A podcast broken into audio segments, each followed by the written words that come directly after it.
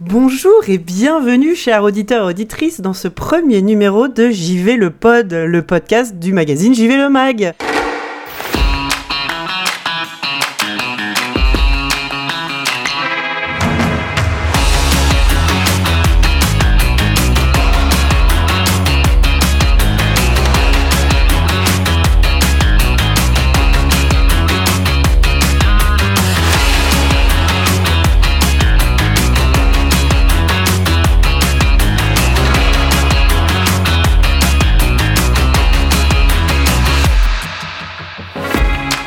Merci de nous écouter. Ça va être le premier, ce premier épisode va être probablement un petit peu tâtonnant, ce qu'on appelle un pilote. Nous allons vous présenter notre magazine actuellement en kiosque, JV Culture Jeux Vidéo numéro 96. Nous sommes en novembre 2022 et je suis accompagné aujourd'hui autour de cette table par mes deux euh, meilleurs, euh, meilleurs camarades, euh, Kevin Viterlin. Bonjour à toutes et à tous. Et Christophe Butlet. Bonjour tout le monde. Et oui, nous sommes les personnes qui faisons tous les mois ce magazine euh, qui s'appelle JV Culture Jeux Vidéo en vrai et que tout le monde appelle JV le Mag. C'est pas grave. Au final. Les gens se l'approprient. C'était un, un, peu trop long, on s'était dit, voilà. JV le Mag. Si vous ne nous connaissez pas, eh bien peut-être que vous allez nous découvrir grâce à cette émission. Et puis si vous nous connaissez, écoutez-nous quand même. On, vous nous connaissez, on va raconter des choses intéressantes. Euh, je vais commencer, bah, comme c'est un, un, pilote, un premier épisode, par vous expliquer un peu euh, pourquoi, comment ça va se passer cette émission. Euh, je vais commencer par vous, vous euh, dérouler un petit peu le, le, sommaire de ce numéro du 96 de novembre. Et puis ensuite, avec mes camarades, on reviendra un petit peu sur euh, des articles que vous avez écrits dans le magazine. Mmh. C'est ça. et ben voilà, tout le monde est d'accord? Alors, euh, au sommaire de JV Culture Jeux Vidéo numéro 96, dans notre rubrique Découvrir, euh, alors on commence par un hommage à Rieko Kodama, euh, la légende de Sega, qui s'est éteinte cette année. on aura des petits papiers de Kevin sur Callisto Protocol, sur Us, le dernier jeu produit par Jonathan Jacques Beltet. Euh, tu as écrit aussi, Kevin, un papier sur les annonces de, des nouveaux projets Silent Hill. Oui, il y avait beaucoup de choses à dire. Beaucoup de choses à dire ce mois-ci. On a notre ami Aurélien Defer qui va vous parler euh, d'une Game Jam qui a eu lieu en distanciel ou aussi euh, du procès que Steam a gagné contre l'UFC. Que choisir? Des choses un petit peu, euh, un petit peu adultes. on raconte aussi des choses sérieuses dans ce magazine.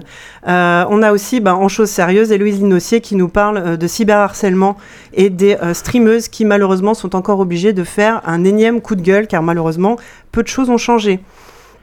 On a Julie Le Baron qui nous fait aussi le portrait de Quentin de Buckeler, un créateur indé qui a fait par exemple le jeu Decarnation. Et on termine toujours notre rubrique défi du mois. Euh, ce mois-ci, Sanakan a essayé de battre euh, Kayane à Street Fighter V. Je vous laisse imaginer Spoiler. Le, oui. le résultat. C'est le concept de la rubrique en même temps. Hein. Il y a des fois où on était plus proche de gagner que, de, que celui-ci. Celui-ci, on partait perdant. Celui-là, c'était assez sûr, oui. Euh, en rubrique décodée, ben on va euh, avoir évidemment notre dossier de couverture de ce mois-ci sur God of War Ragnarok. Évidemment, on va en parler euh, plus en détail tous ensemble dans quelques instants. Euh, en rubrique jouée, les critiques euh, du mois. Ce mois-ci, par exemple, vous pouvez avoir euh, Bayonetta 3, Scorn. Alors, assez unanime pour Scorn, je vous laisserai deviner. Pour Bayonetta deviner, 3 aussi. Et pour hein. Bayonetta 3 aussi. je vous laisse imaginer la tête du genre vidéo. On a aussi du Go Time Night, le dernier Call of, le Modern Warfare 2, Star, o Star Ocean, comme on dit, Star Ocean, Star Ocean, quand on veut se la péter, je sais pas trop. Il faudrait demander à Mogin. Tiny Kin, Mario les Lapins Crétins, Victoria 3, voilà. en rubrique rejouer euh, le 20 ans après, c'est ta petite rubrique, ça, Mm. Kevin, où tu reviens donc sur euh, un jeu qui est sorti il y a 20 ans. Ce mois-ci, c'est Postmortem. Tout à fait. Euh, nous avons toujours dans cette rubrique-là le Try Again, où on rejoue à un ancien jeu, c'est Sanakan qui a joué à Lisa the Painful, un jeu dont je n'avais jamais entendu parler avant et dont je regrette peut-être d'avoir finalement entendu parler.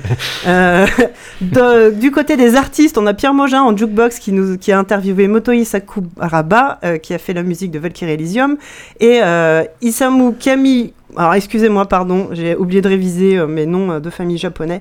Isamu Kamiko Kurio, je suis désolée d'avoir écorché votre nom, euh, qui a fait euh, entre autres les artworks de The Diofeld Chronicle. Mhm. En spoiler de vérité, donc la rubrique où on raconte euh, bah, la fin d'un jeu ou alors une séquence marquante. Ce mois-ci, Olivier Marlin nous parle de South of the Circle. jeu qui se passe au pôle sud. Immense. voilà. Euh, en Director's Cut, ce coup-ci, ça c'est toi, Kevin, qui t'es entretenu avec Samuel Perseo, le scénariste de Solstice. Tout à fait. Euh, en de tout temps, euh, la rubrique où on, parle d'un objet, d'un thème euh, lié au jeu vidéo qui se retrouve bah, de tout temps dans le jeu vidéo, de tout temps le livre ce mois-ci. En vue subjective, Adios, toujours Olivier qui nous a fait cette rubrique. Et en histoire, enfin, notre gros dossier écrit ce mois-ci par Pierre Mogin, comment Activision et Infinity Ward ont chamboulé le monde du FPS avec Call of Duty Modern Warfare un bien beau programme et à la fin du magazine, quelques pages de critiques culture avec euh, des critiques euh, de films, de séries euh, et autres non-jeux vidéo car ça nous arrive aussi. Voilà un petit peu le sommaire de ce mois-ci. Ouais, c'est chargé. un Alors, beau magazine. C'est pas forcément le, le, le, mois où on va avoir le plus de dossiers parce que l'actualité était dense et on arrive en fin d'année, donc euh, énormément aussi de critiques euh, à produire. Donc c'est vrai qu'il n'y a pas forcément beaucoup de dossiers comme on a pu le faire euh, la plupart du temps. Mais, mais on a quand même la plupart de nos rubriques habituelles et, puis un, dossier de couve assez, assez velu. Et du coup, justement, Kevin, avant qu'on parle un petit peu de ce dossier de couve euh, velu, et malgré euh, la chauvitude, euh, la calvitie de son personnage principal, est-ce que tu veux d'abord qu'on revienne sur un article de la rubrique Découvrir? Oui, ben, par exemple, en fait, il y a un truc intéressant ce mois-ci, c'est donc je, me suis intéressé au, au jeu qui s'appelle Hell is Us. Alors, Elisus, on n'en a pas trop entendu parler hein, au niveau du, nom, alors qu'il a été annoncé il y a un moment maintenant. Et, euh, même moi, au moment là de, vouloir écrire euh, l'article, j'arrêtais pas en fait d'oublier le fait que le jeu était déjà annoncé, que c'était pas une exclue totale qu'on avait depuis un moment. En fait, non, le jeu est déjà, euh, il est déjà médiatisé, sauf qu'on n'en entend pas encore énormément parler. Ce sera peut-être le cas au Game Awards prochainement. En tout cas, oui, ce que je voulais dire aussi, c'est que c'est assez rare euh, dans, l'histoire de JV ou parce qu'on euh, on a souvent la tête dans le guidon et euh, on traite l'actu comme elle vient en fonction des opportunités qui se présentent. C'est assez rare d'avoir sous le coude une interview comme c'est le cas pour cet article là Jonathan Jacques Beltet, qui est donc euh, le, réalisateur et directeur artistique de Eliseus, qu'on connaît puisque depuis plusieurs années, parce qu'il était notamment le directeur artistique des deux Deus Ex euh, mhm. des années 2010, euh, autour de ça. Donc, parce qu'il a le meilleur nom de toute l'industrie du jeu vidéo. Voilà, donc un monsieur québécois qui avait donc participé donc, notamment au décor de enfin en tout cas la DA de Mankind Divided et Human Revolution juste avant, puis qui avait ébauché, on va dire, la, direction artistique aussi du, jeu euh, des Gardiens de la Galaxie avant de, quitter Eidos Montréal et donc euh, Square Enix pour euh, rejoindre un nouveau studio qui s'appelle Rock Factor. Et donc, donc voilà. Donc au printemps dernier, c'était en avril ou en mai, je ne sais plus, c'était la, les journées un peu découvertes du catalogue Nekon, l'éditeur français qui avait fait venir donc pour l'occasion euh, Jonathan Jacques Beltet, puisque euh, Nekon a investi dans ce studio euh, Rock Factor. Et ça a été l'occasion d'avoir un, entretien assez, assez cool avec, avec, avec Jonathan, puisque c'est quelqu'un que, que j'ai déjà croisé plusieurs fois et, et qui, est, qui est ce qu'on appelle un bon client. clairement, c'est quelqu'un qui dit ce qu'il pense, qui est la plupart du temps va outrepasser un peu l'espèce de, mesure, euh, en tout cas de, retenue que peuvent avoir euh, les, intervenants au, niveau du jeu vidéo. Il va par exemple avoir euh, des choses à dire sur ce qui s'est passé chez son ancien employeur, Square Enix, qui s'est débarrassé de, toute sa branche occidentale. Et lui, en tant qu'ancien membre de cette équipe et observateur de, l'industrie, bah, par exemple, était un peu triste de voir que, voilà, que que Square Enix ait abandonné aussi facilement la licence Deus Ex sur laquelle il a passé tant de temps. Mais justement, je voulais te demander, est-ce que ça arrive souvent euh, que euh, vous, les, journalistes, vous ayez accès comme ça à des personnes euh, en dehors de tout ce qui est marketing euh, des, choses un petit peu, un petit peu dirigées, ou là où tu, es vraiment en face à face avec un développeur ou une développeuse ou un producer, et avoir un- justement un discours comme ça assez libre. Bah, en fait, ça dépend. euh, disons que, en fait, il y a dans, dans, dans le milieu ce qu'on appelle des speakers. En, gros, euh, donc euh, les speakers, en, gros, ça va être les personnes qui vont être triées euh, sur, euh, sur le volet par, euh, par l'éditeur ou par le, le studio. Alors, c'est souvent quand même la personnalité emblématique de, Mhm. du studio, mais en gros, ce sont des personnes qui euh, sont habilitées à pouvoir communiquer officiellement et, et qui euh, et qui vont être garants en gros d'une sorte de, de lexique euh, Mm. marketing et qui vont pas forcément dévier la plupart du temps de, de, de- bah, justement de, de, de ces objectifs de, de- communication. Ils ont des messages à faire passer, ils ont des choses à ne pas dire, Mhm. euh, c'est souvent assez euh, drivé. Quoi. Là, en l'occurrence, euh, en fait, il y a, y des personnalités aussi euh, qui sont connues pour justement ne pas faire de langue de bois et qui vont être, euh, euh, qui vont être un cauchemar justement pour les attachés de presse parce que parce que ça peut partir en sucette à tout moment. Là, là, là, je veux dire, il n'a pas trahi de, de secret ou quoi que ce soit. C'est juste que en fait, c'est une sorte d'électron libre. En fait, comment ça s'est passé, c'est que donc c'était une sorte de, de journée porte ouverte où il y avait tous les produits Nikon qui étaient présentés. Il y avait une conférence de presse. Donc on, on découvrait un peu tous les projets à venir euh, de, de, de l'éditeur. Et au moment où il y a eu le segment euh, sur Elisus, euh, Jonathan Gebeltet, on sent, enfin c'était une sorte de, de table ronde et on sent que c'est quelqu'un qui n'avait pas répété de discours Mhm. et c'était assez drôle puisque c'est parti dans tous les sens. euh, je, crois- je sais plus exactement de quoi ça parlait, mais ça a parlé de météo, ça a parlé de plein de choses complètement euh, barrées. D'ailleurs, la première question que je lui ai demandé après, quand on s'est retrouvé en face à face pour l'interview, c'est euh, justement euh, comment tu te prépares? Pour ça, euh, il il- il me prépare pas, je me prépare pas. euh, Comme nous quand on fait des podcasts. Ouais, c'est ça. Non, mais c'est- assez drôle. Et, et du coup, donc voilà, il y, a- il va se voler assez détente avec lui. Et en même temps, euh, la manière dont, on a, dont il aborde donc son, son nouveau projet est, euh, est, vraiment, euh, est, vraiment intéressante, puisque il a à la fois euh, une volonté. très ludique dans ce qui enfin dans, ce qu'il visualise c'est-à-dire en fait je pense que justement il a tellement euh, soupé de, de tous ces tous ces RPG enfin en tout cas jeux assimilés RPG avec euh, des, une carte hyper précise où il y a des points d'interrogation Mm. qui pop et, et euh, où en fait tu ne fais qu'aller d'un objectif à un autre euh, sans même profiter de, des environnements.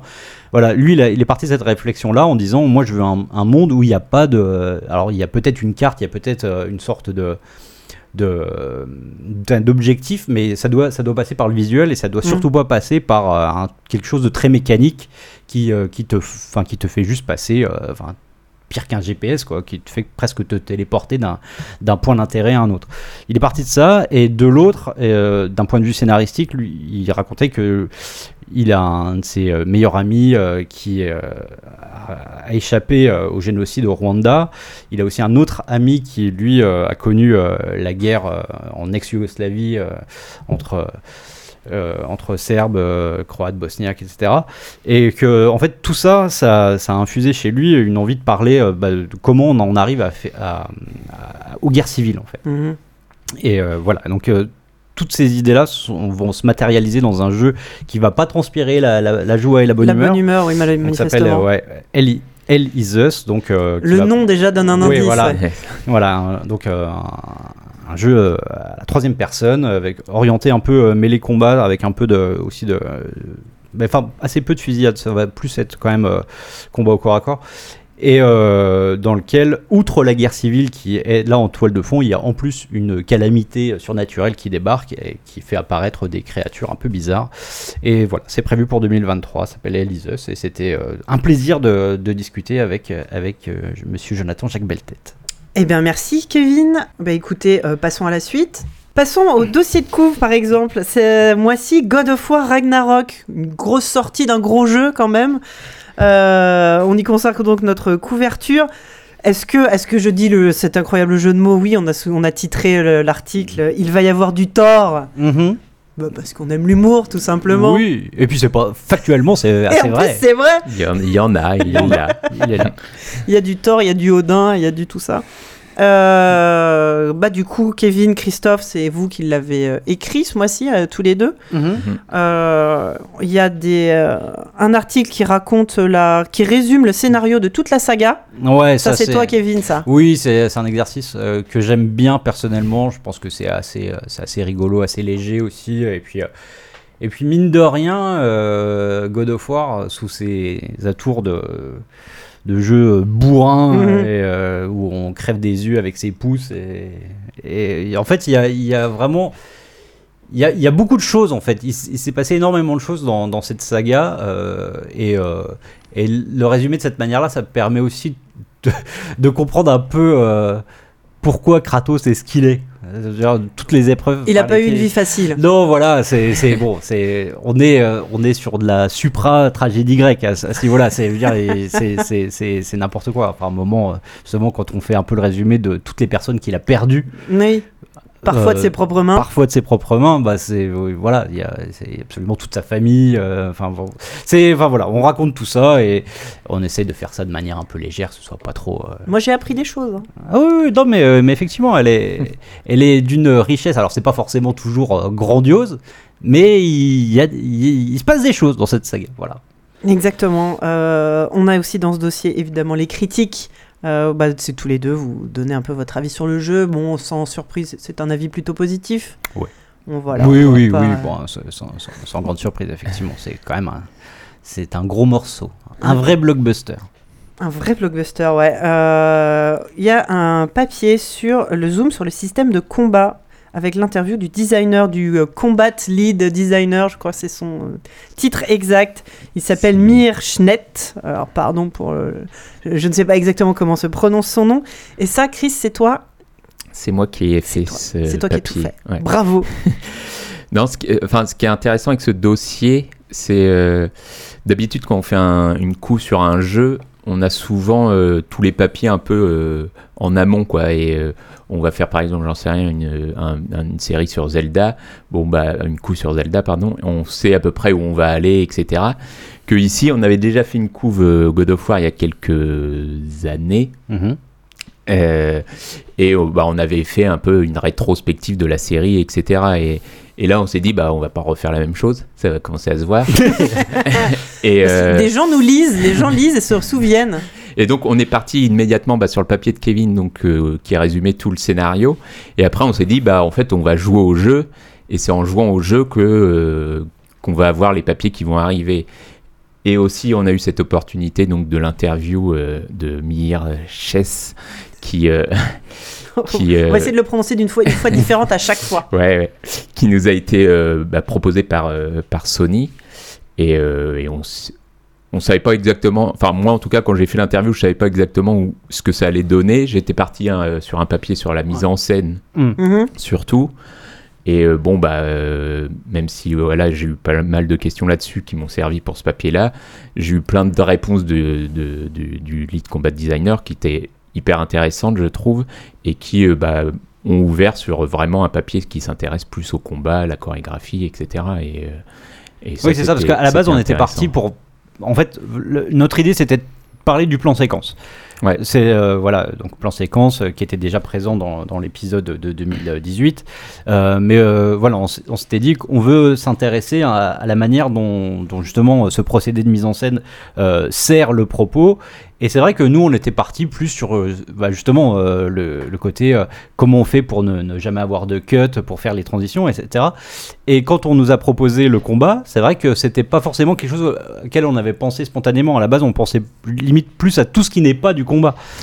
Euh, Enfin voilà, voilà la- la- passe- passer d'un monde à l'autre, d'une perspective à une autre, etc. Et en fait, euh, quand on s'est dit, mais enfin quand on a eu l'opportunité, on s'est dit, bah, justement, le, le combat, on n'y avait pas pensé, mais c'est une, une autre facette en fait justement de de, bah, de- du plan séquence parce que c'est peut-être le moment où justement la, la caméra va le plus s'affoler, ça va être euh, le moment où il, il va y avoir le plus d'éléments euh, non prévus qui vont a- intervenir à l'écran et, euh, et du coup bah, ça se mariait bien avec euh, enfin voilà c'était une facette intéressante dans le cadre d'une sorte de, de dossier un peu plus vaste sur justement la, la mise en scène et le, et le plan séquence en particulier. Bah, justement, le plan séquence, c'est le. Il y a un papier, le papier suivant. Mhm. où euh, bah, c'est toi encore Christophe? On a un- deux pages sur. euh, Donc ça, c'était un papier auquel vous aviez plutôt pensé à, à l'avance? Bah, ouais, bah, on savait qu'il allait y avoir à nouveau un plan séquence, enfin Mhm. que le jeu allait être une nouvelle fois réalisé tout en plan séquence. Donc euh, on s'était dit, on n'en avait pas parlé forcément euh, très spécifiquement euh, Mhm. à la sortie du premier, enfin du God of War de 2018. 2018. ouais.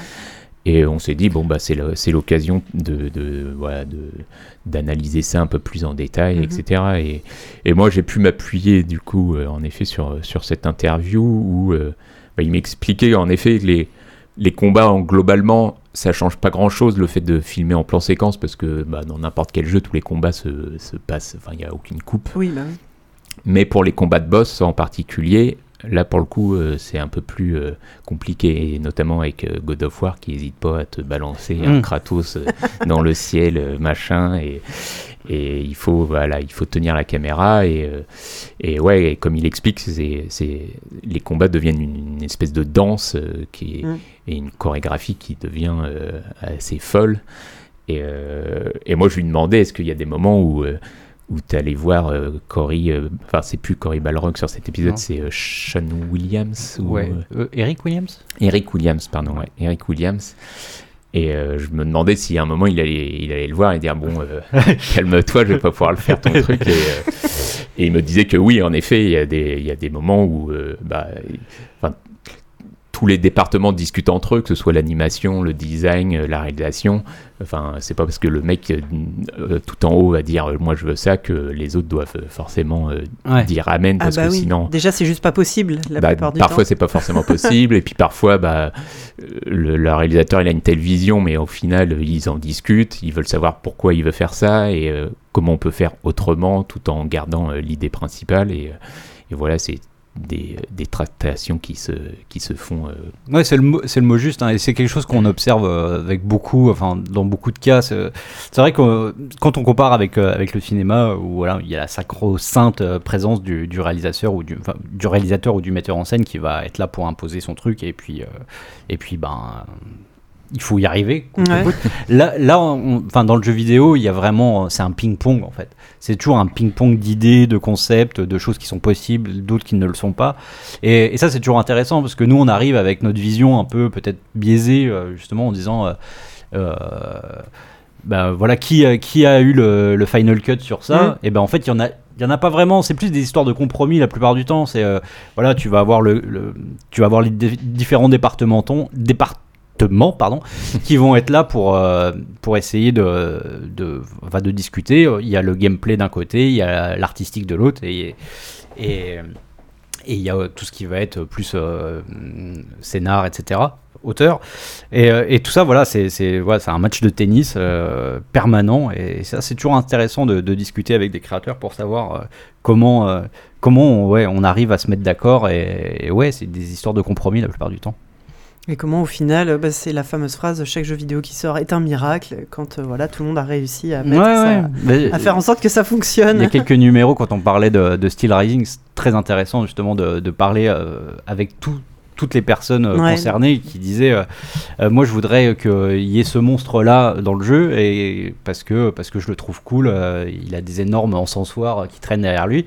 Et là il y a quelqu'un euh, du des décors qui arrive en disant ouais mais alors ton problème c'est que ton monstre là il est en train de se cogner partout parce que comme le, le sol il doit être plat et mais s'il y a un bord enfin je veux dire le pathfinding est foireux etc donc hop ça repart côté design on corrige un peu la créature au niveau des animations etc enfin c'est- hyper intéressant de voir comment euh, ouais c'est ça cette espèce de négociation euh, entre tous les, les secteurs de- du développement quoi Et toutes les, ouais, toutes les parties techniques euh, et toutes les formes et, les, et tous les passages qui existent.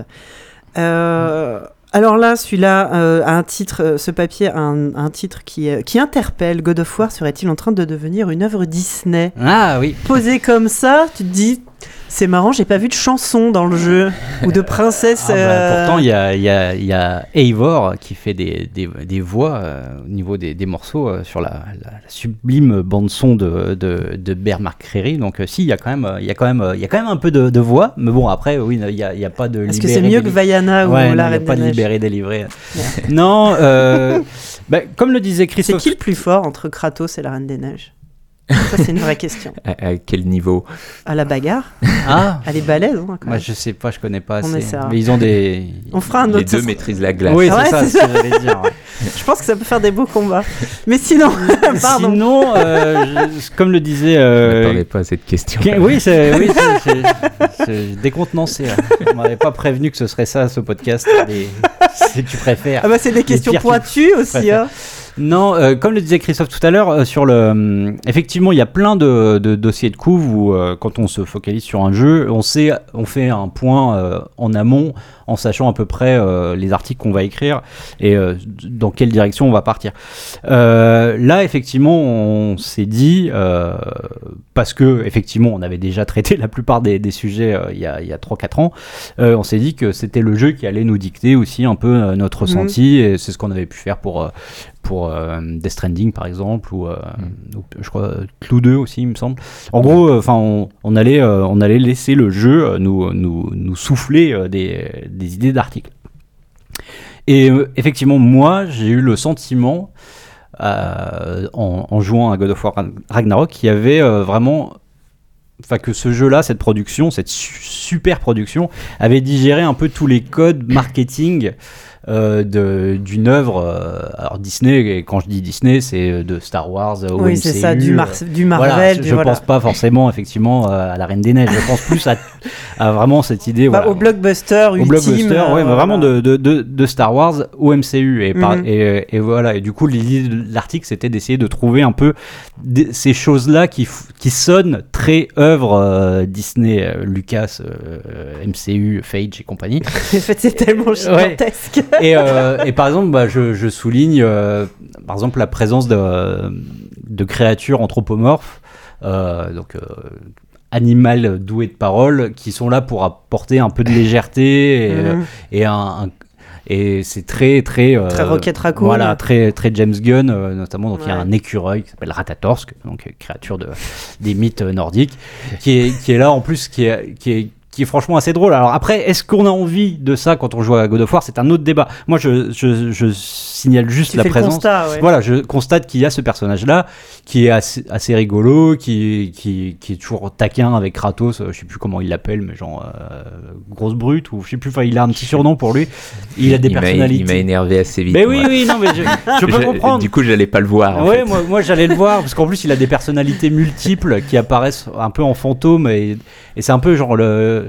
Mais en fait, je connais pas assez la créature de base pour voir s'il y a des rapports, mais, euh, Mm. mais ça, ça- en fait, il a des personnalités multiples qui sont un peu genre euh, les sept nains quoi. Il y a, il y a anxieux, il y a, Ouais. il y, a, il y, a, il y a énervé, il y a machin. Et du coup, euh, donc il y a des embrouilles comme ça et. Est-ce que, est-ce que voir Kratos se faire insulter par un, écureuil fantôme, est-ce que c'est forcément ce dont on a envie? Mais, mais voilà, il y a ce côté un peu inconséquent, euh, euh, très très euh, gardien de la galaxie qui est, qui est- qui est là. Je parle aussi d'une petite euh, épée euh, qui s'appelle Ingrid, euh, qui fait des petits bruits de R2D2 comme Mhm. ça et qui du coup a une sorte de personnalité. euh, euh, et c'est assez mignon quoi voilà quand on, quand on entend au bruit on comprend son émotion des fois Mm. elle est un peu genre viens on va se battre des fois genre elle est contente parce que parce qu'on s'occupe d'elle etc voilà il y a plein il y y a, il y a toutes ces petites choses comme ça euh, et en surtout en fait moi ce, ce qui m'avait évoqué l'idée de cet article c'était cette espèce de retenue que, que je trouve dans le jeu que je regrette, que je déplore en tout cas, euh, qui, euh, qui fait qu'on a l'impression que rien n'est vraiment grave. Et, Mhm. que, et ça, c'est très très MCU, je C'est ce que trouve. j'allais dire. C'est que dès qu'on ébauche euh, l'idée du. Enfin, je sais pas, d'une. Enfin, qu'on va essayer de creuser une piste, une thématique. euh, qui peut être euh, franchement euh, lourde, mais qui a toujours quand même quelque chose qui va nous ramener dans le divertissement. Le euh, truc qui désamorce un peu. voilà, pour Qui désamorcer dédramatise même. qui dédramatise, euh, comme si euh, on n'assumait pas en fait de- d'avoir des choses à dire Mhm. et que qu'on avait peur euh, justement que que qu'aller- enfin que creuser une piste, c'était euh, aller dans une niche et que ça nous perdait le côté un peu mainstream. Et, Ouais. et voilà. Et et euh, je trouve que c'est un petit reproche à adresser au jeu parce que parce que c'est moi je le c'est- pas incompatible hein, d'avoir. Oui, et puis euh, je trouve que quand il est, euh, quand il est dans, dans- vraiment dans le côté drame, je trouve le jeu assez juste, assez beau, mais que c'est vrai que euh, tu peux très vite, au moment où tu sens euh, que l'émotion Mhm. arrive, tu peux avoir euh, une blague, un truc un peu au second degré qui, qui, qui Mhm. vient comme pour s'excuser en fait. Ouais. Donc voilà, c'est en ça que je trouvais qu'il y avait un, un petit côté euh, Disneyisation. Ben merci, oui, on a bien, on a bien compris que c'était pas, qu'il ça allait pas être le prochain land à Disneyland. euh, qui Et, et pourtant, il y, y y a des sortes de- d'attractions, il y y a tout un- toute une Oui. séquence un peu... euh, sur le petit train de la ouais, mine. on a l'impression d'être aux bûches. euh, ouais.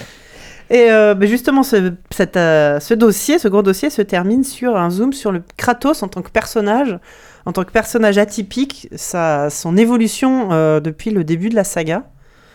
Qu'est-ce que, qu'est-ce que vous avez pu euh, constater euh, là-dessus?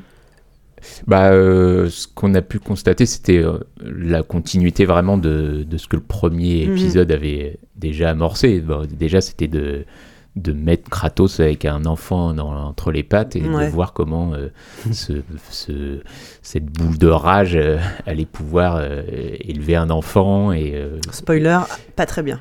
et, et bah ouais, le, le premier avait fait couler quelques, enfin pas mal d'encre là-dessus. Enfin, même si voilà, il y a, enfin, parfois j'ai l'impression que on, on reprochait au jeu de montrer euh, une paternité toxique, alors que bah, c'était le, le- le but aussi du jeu en fait de montrer ça et de montrer bah, que oui, euh, ce, ce Il s'y prend comme un manche. ce mec est euh, asocial et machin et tout ce qu'on veut et évidemment que si on lui fait euh, élever un, un gamin ça va être euh, ça va être compliqué il a pas il a pas les codes il a pas les trucs et Ah, on n'est pas sur du Montessori. non.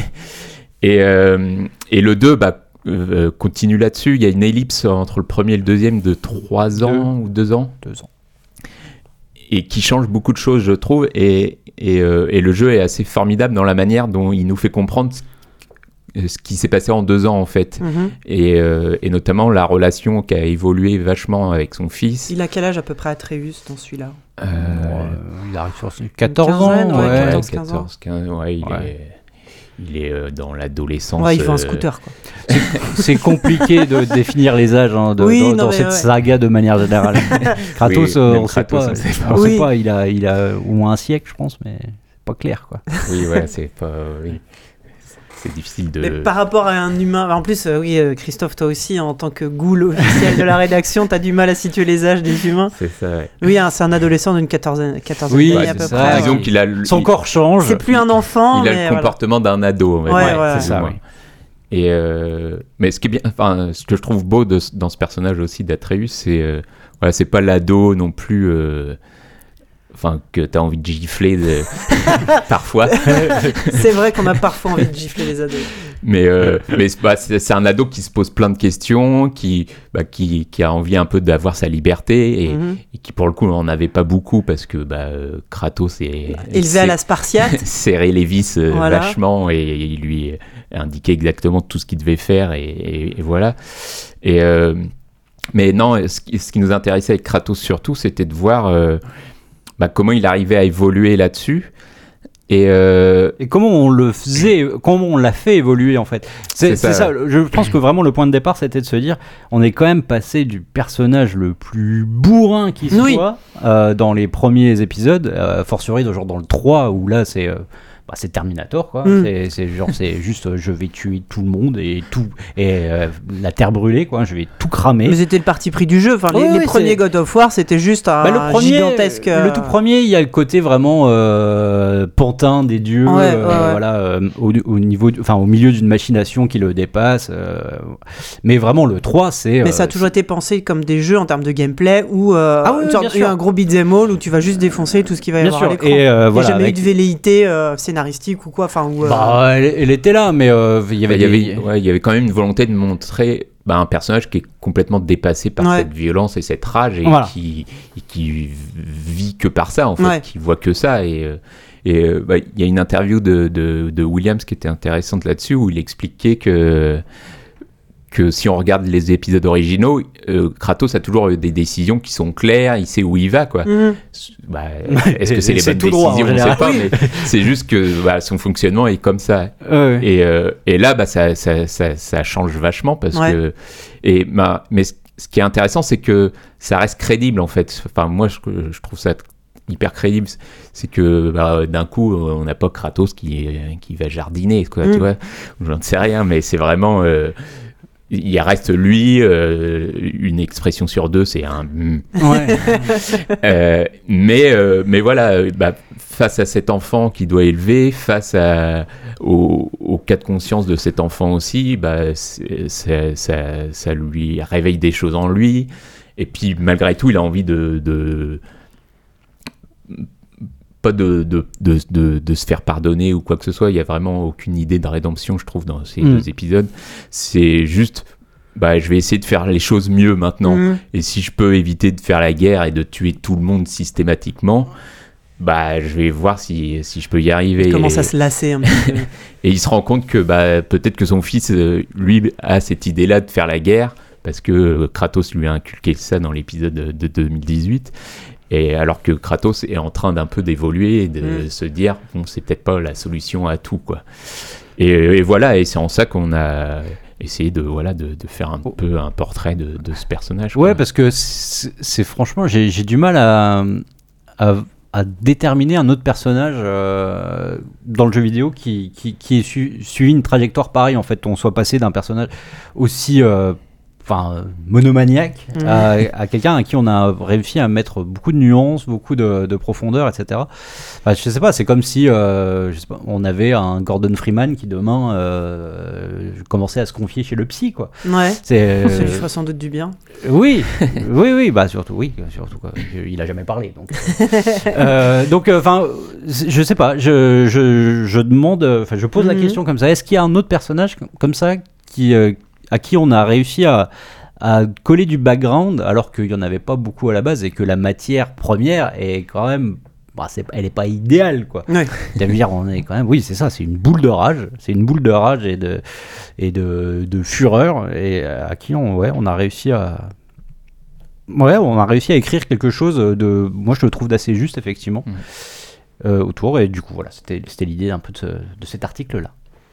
Eh bien, merci beaucoup. Euh, donc ça, c'est le dossier de couve du JV96, donc consacré à God of War Ragnarok.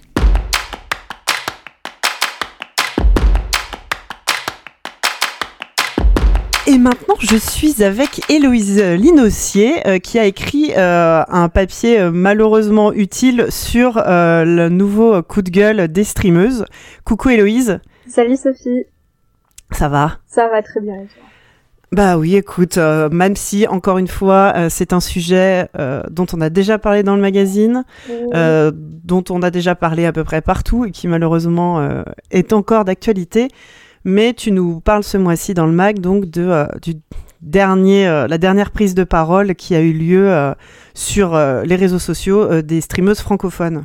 Ouais, tout à fait. En fait, ce qui s'est passé, c'est que moi, j'ai essayé un peu d'esquiver cette histoire-là, parce que le dossier qu'on avait fait, je crois que c'était en septembre ou en octobre euh, 2020, 2020 non, 2020, euh, sur euh, la toxicité sur Twitch, euh, il m'avait un peu épuisé parce que bah, c'est de lire beaucoup de témoignages, beaucoup de choses comme ça, et quand t'es une femme sur Internet, toi-même tu sais, euh, c'est pas quelque chose qui est particulièrement agréable de se replonger dedans.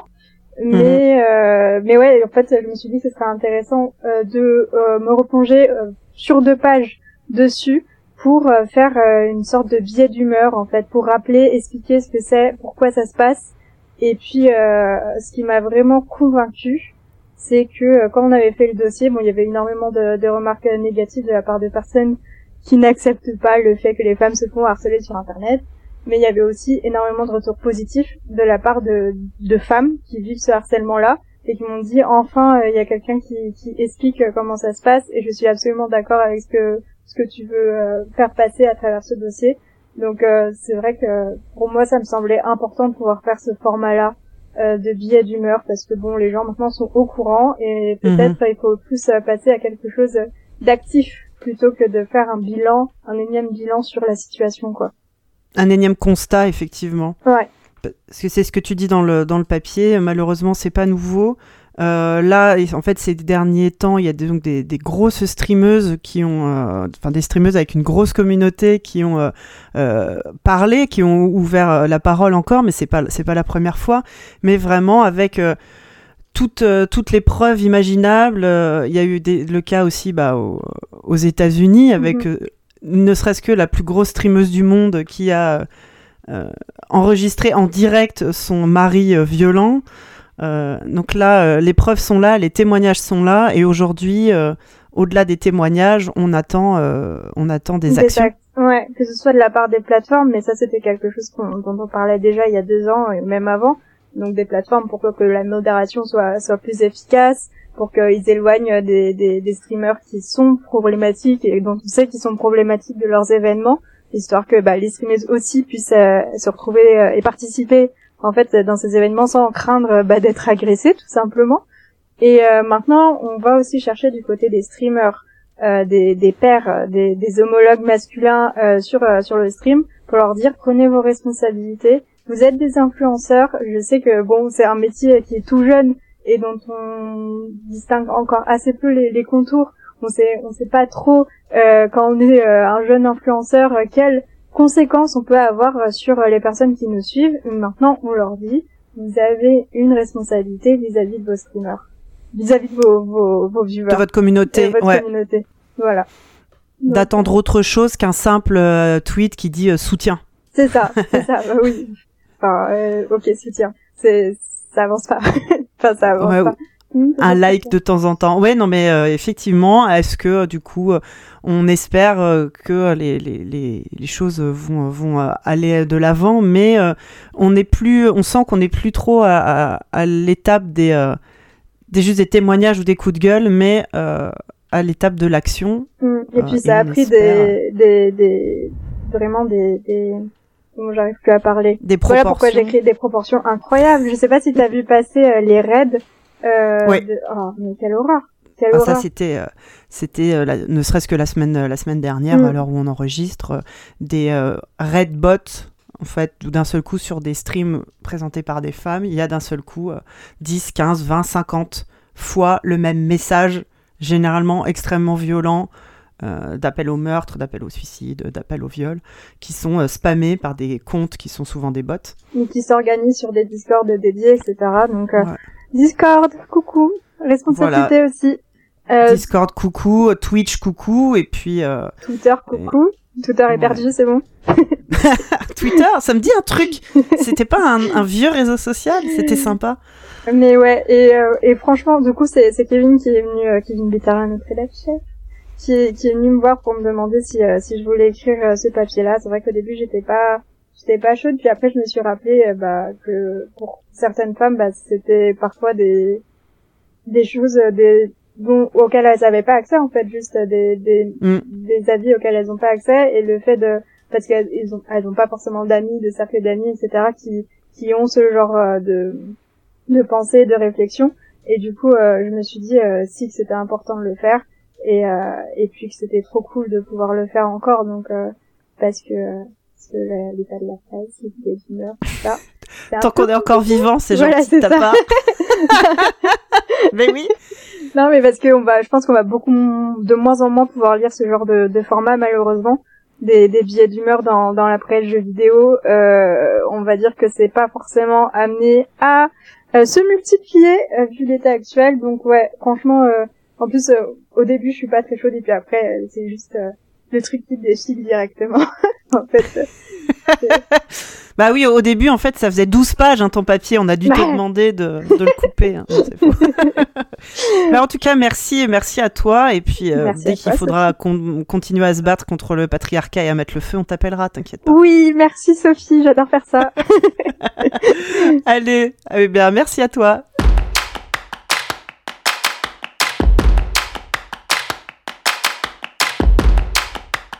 Je retrouve maintenant le célèbre journaliste Pierre Mogin. Bonjour Pierre. Bonjour. On va parler du euh, papier euh, de la rubrique Histoire que tu as écrit pour nous ce mois-ci. Ouais. Et ce mois-ci, ton thème est euh, assez joyeux et bucolique, puisqu'il s'agit de l'histoire de Call of Duty Modern Warfare. Exactement.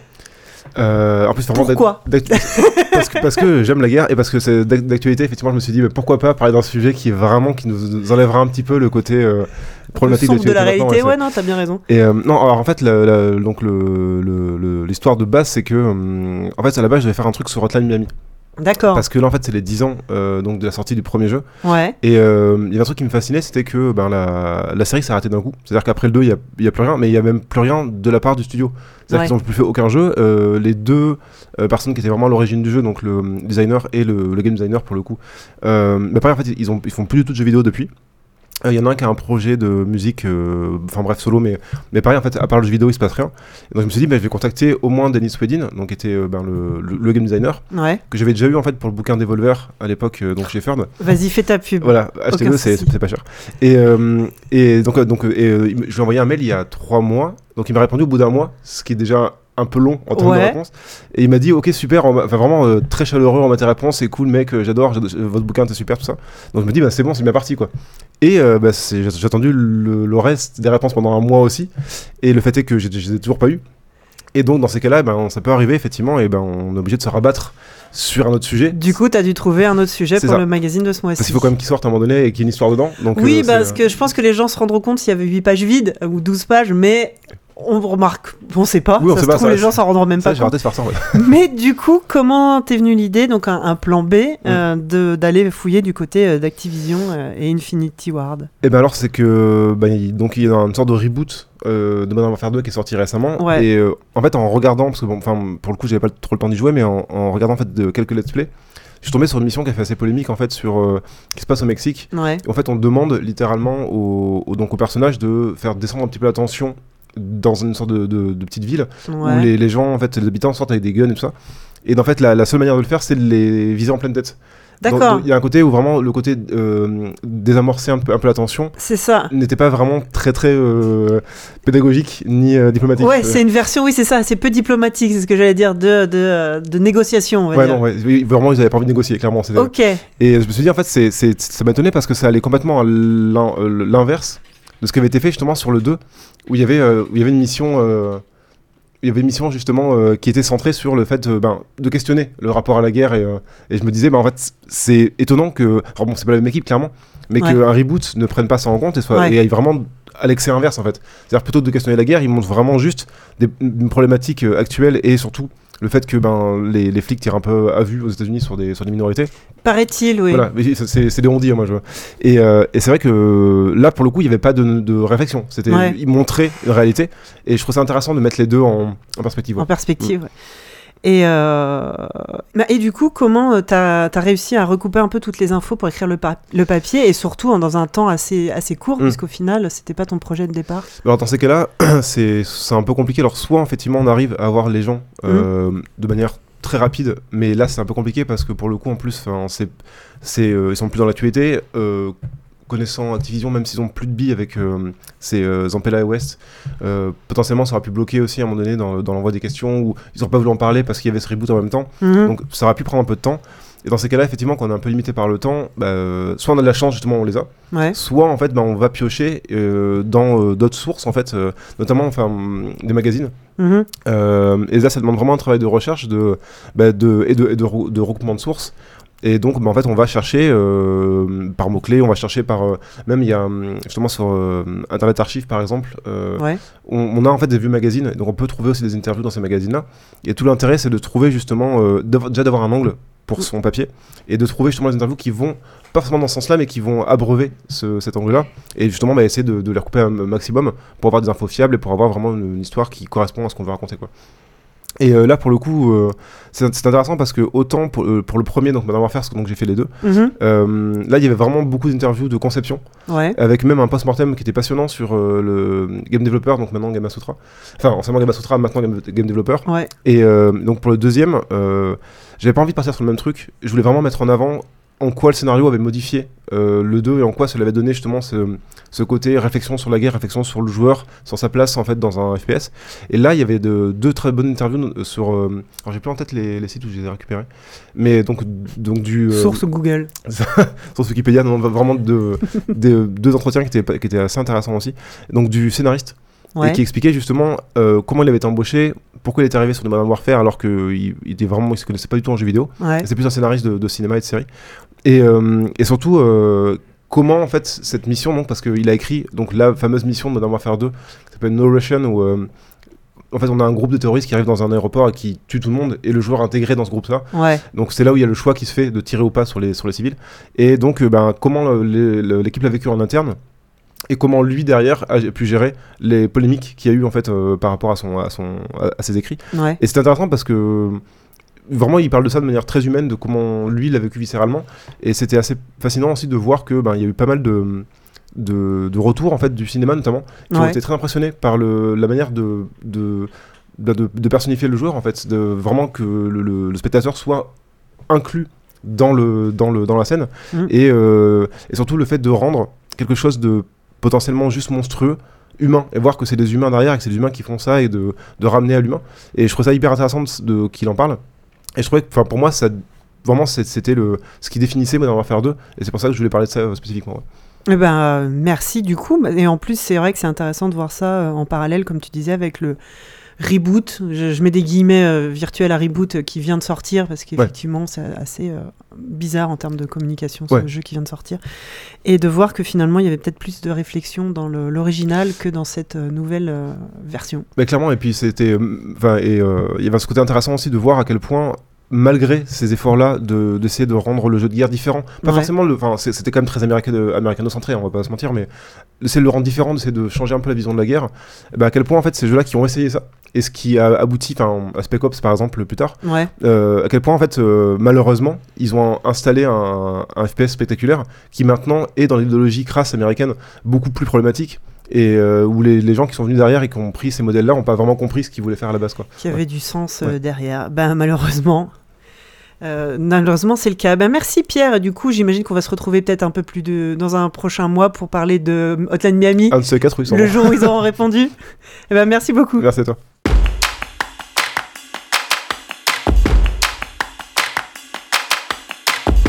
Eh bien, merci, merci tout le monde pour euh, un peu le, résumé et nous avoir euh, appris à découvrir un peu euh, le sommaire de ce JV numéro 96. Il est actuellement en kiosque tout le mois de novembre. Euh, vous pouvez euh, le retrouver aussi sur notre site euh, en version, euh, vous pouvez l'acheter en version papier, en version PDF. On espère que bah, du coup ce podcast vous a donné envie de le lire, approfondi un peu ce, ce que vous avez déjà lu si vous l'avez déjà lu.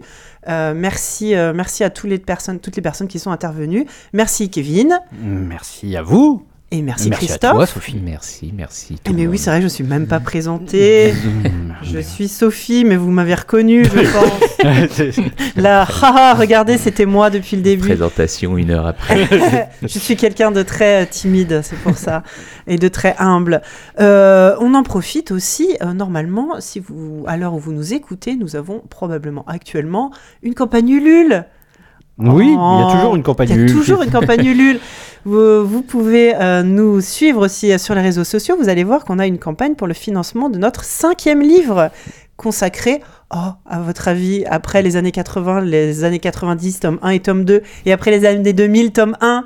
À quoi Mm. va être consacré ce prochain, euh, ce prochain On aurait dû financement l'appeler tome participatif 3, Ouais, histoire de, Bah, de comme, créer un... Ouais. comme God Simulator Oui, 3, c'est vrai, c'est ça. exactement. Ah on oui, aurait bah pu non, faire alors. ça. euh, J'espère qu'on sera mieux quand même. Mais donc vous, euh, si vous avez déjà acheté certains de nos livres et si vous voulez la suite ou si au contraire vous voulez nous découvrir sur la page Ulule, euh, j'y vais le mag, Génération Jeux Vidéo, euh, Génération euh, année 2000, je suis perdu, année 2000 tome 2. Euh, je vais, on va tous vous laisser tranquille maintenant. Merci de nous avoir écoutés. Euh, J'espère que ce pilote vous a plu et euh, à bientôt. On se retrouvera pour la sortie du prochain numéro. Merci et au revoir. On va. Au revoir.